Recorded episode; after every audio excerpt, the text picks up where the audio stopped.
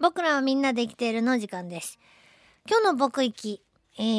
ー、みんなで生きとるなっていうのがよくわかる一本の木とそれに集まる人や虫の話なんですけど、あのー虫がよく集まる木って言ったら皆さんはどんな木を想像されましょうか？男性だとくぬぎ、くぬぎって今ね、言ってる方が一人か二人はいるだろうなと思うんですけども、桜の木も本当にたくさんの虫が集まります。これは一年を通してですね、えーたくさんの虫が集まるなと思うんですけど、えー花の時期にはね、蜜をさ求めて、えー、蜜蜂をはじめ、いろんなあ昆虫がね、やってくるし、葉っぱは葉っぱで相当やっぱ美味しいみたいで、いろんな虫に食べられたりしてますし、えーそれからセミとかもね、桜の木を好むセミもいますしね、えーいろんな虫が集まります。で、もう一つ虫が集まる木の代表と言えるかなというのが、やっぱり、クヌギの木。実は私最近ちょっとお知り合いになったもう大きなクヌギの木があるんですけど、えー、もともとクヌ、まあ、クヌギどんぐりの木ですよね。で、うんと、えっと、成長が非常に早い木なんだそうです。10年も経てばもう材木にね、なれるそうなんですけど、クヌギの木にどうしていろんな虫とかが集まってくるのかっていうと、樹液が出るから。まあいろんな木はみんな怪我したりすればそこから樹液を出して怪我を治そうとね、したり。えー、穴を開けて卵を産もうとしようもんなら卵がその樹液で溺れてね、死んでしまったり。そんなことがあって、まあ樹液はえっと、木や植物の成長に必要なものであり、身を守るためにも必要なものっていうことなんですけど、それがずっと染み出し続けてるから虫が集まってくるんですよね。で、かつては、その、白筋カミキリ、大きなね、カミキリ虫いますけど、もうほんとかなり大型のカミキリですが、が、産卵のために傷をつけたとこからずっと、あの樹液が染み出てるんだっていう風に虫の本とかにはね、書かれていて、未だにやっぱりその説は、あ本によっては載ってるそうなんですが、最近の研究では、白筋カミキリじゃなくて、ガの、ある種のね、ガの幼虫が穴を木に開けて、その穴の入り口をですね、あの、ずっとかじり続けたりして染み出し続けさせてると。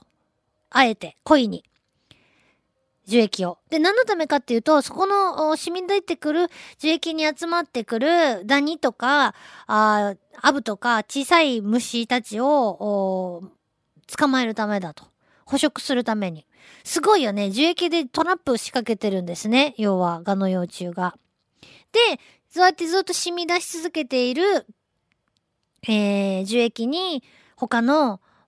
虫たちも引き寄せられてくるわけですけど、なんで引き寄せられてくるかっていうと、やっぱ甘いからなんでしょうね。私は、まだクヌギの樹液舐めたことないんですけど、美味しいんでしょうね。で、えー、一体、どんな虫が集まってくるのかっていうと、やっぱあの、クヌギの樹液に集まるといえばカブトムシやクワガタムシが有有名ですけど、カブトムシやクワガタムシをクヌギの木に取りに行っていた人だったら、絶対に100%って言っていいぐらい絶対遭遇しているであろう。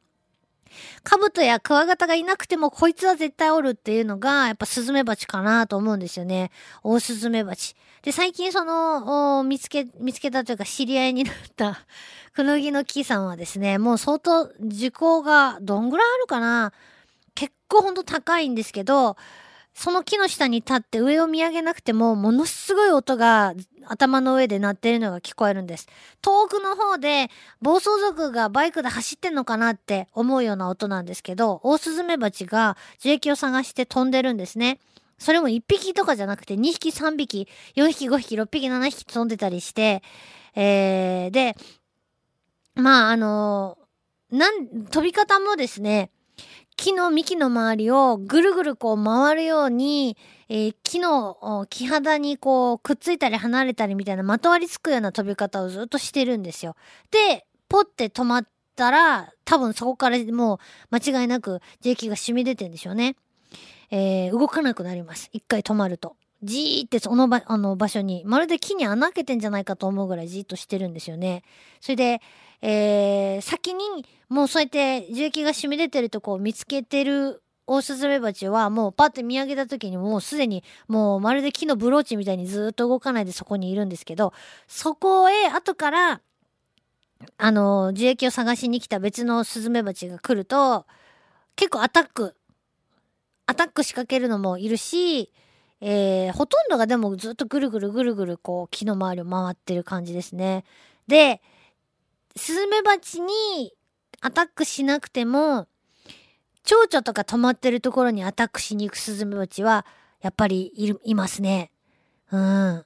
の、もうって感じですよ。蝶々にしてみればね。で、もうって感じで飛び立って、同じように木の周りをぐるぐる回って、もうって感じでね、あの、取られたって感じで飛んでくんでしょうけどね。それでもやっぱりみんながみんなありつけるわけじゃないみたいなんで、蝶々がずっとぐるぐる旋回、旋回というか幹の周りをまとわりついくように飛んだり、スズメバチが飛んだりね、しています。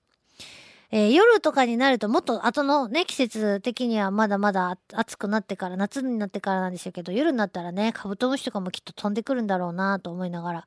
見てますけど、えー、こういうもうすごい高いところで繰り広げられてる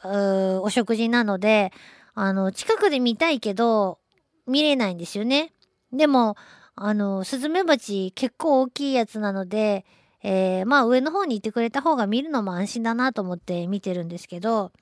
他にももうカナブンとかね、蝶々の仲間でも私が見かけてるのは、あの、林に住んでる日陰蝶とかコノマ蝶みたいな地味な枯葉みたいな羽の蝶々なんですけど、うーん、私一度も見たことない大紫。今年の夏は大紫を見たいなって、まあ毎年思うんですけど、えー、くぬぎで張ってたら、もしかして飛んでくるのを見れるかもしれないなと思っています。大紫国鳥やったよね？確か日本の。違ったっけ？えー、オスがね、羽がすごく内側が綺麗で、えー、羽を閉じてる時は茶色っぽい地味な蝶々に見えるんですけど、パッて開いたら、もう紫っていうか群青色っていうかっていうような、綺麗な地色に白い水玉が入ったね、羽をしていますけどね、見てみたいなと思っています。で、えー、こういう風に、なんていうか、こう、虫を見つけたいっていう時に、その、特定の一種類だけの虫を見つけたいければ、やっぱその虫が好む植物なりね、えー、の、ま、を見つけるのが一番手っ取り早いなと思うんですけど、こんな風に、いろんな虫が集まってくる、木とかだと、もう本当、あの、お手軽にというかね、えー、観察できるし、時間帯によって顔ぶれがまた変わってきたりもするし、えー、もう本当、あの、見ててずっと飽きないんじゃないかなと思うんですよね。これからの季節。まだ、今もう、スズメバチがば、もうブイブイ言わしてますけど、もうちょっとね、暑くなると顔ぶれも変わってくると思うので、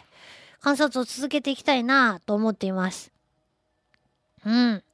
えー、ということで、皆さんはどうかな？なんか面白いね。あの、もし、だってくぬぎの木がどなだかわからんもんっていう方も、あ山登りとかすることがあったらですね、あの、ブーンって言ってる木がないか、上の方でスズメバチが飛んでたりとかね、しないかとか、そういう風にいっぱい集まってる木を見つけたら、もしかしたらそれはくぬぎの木かもしれないなと思います。以上、僕らみんなで生きているでした。LoveFM Podcast ラブ f m のホームページではポッドキャストを配信中。あの時聞き逃したあのコーナー。気になる DJ たちの裏話。ここだけのスペシャルプログラムなどなど続々更新中です。現在配信中のタイトルはこちら。Words around the world 僕らはみんなで生きてる。プサンハッラインミュージックプライマリー4ポッドキャスト君が世界を変えていく。ハピネスコントローラースマートフォンやオーディオプレイヤーを使えばいつでもどこでもラブ f m が楽しめます。私もピクニックの時にはいつも聞いてるんですよ。LoveFM Podcast ちなみに私はハピネスコントローラーを担当してます。聞いてね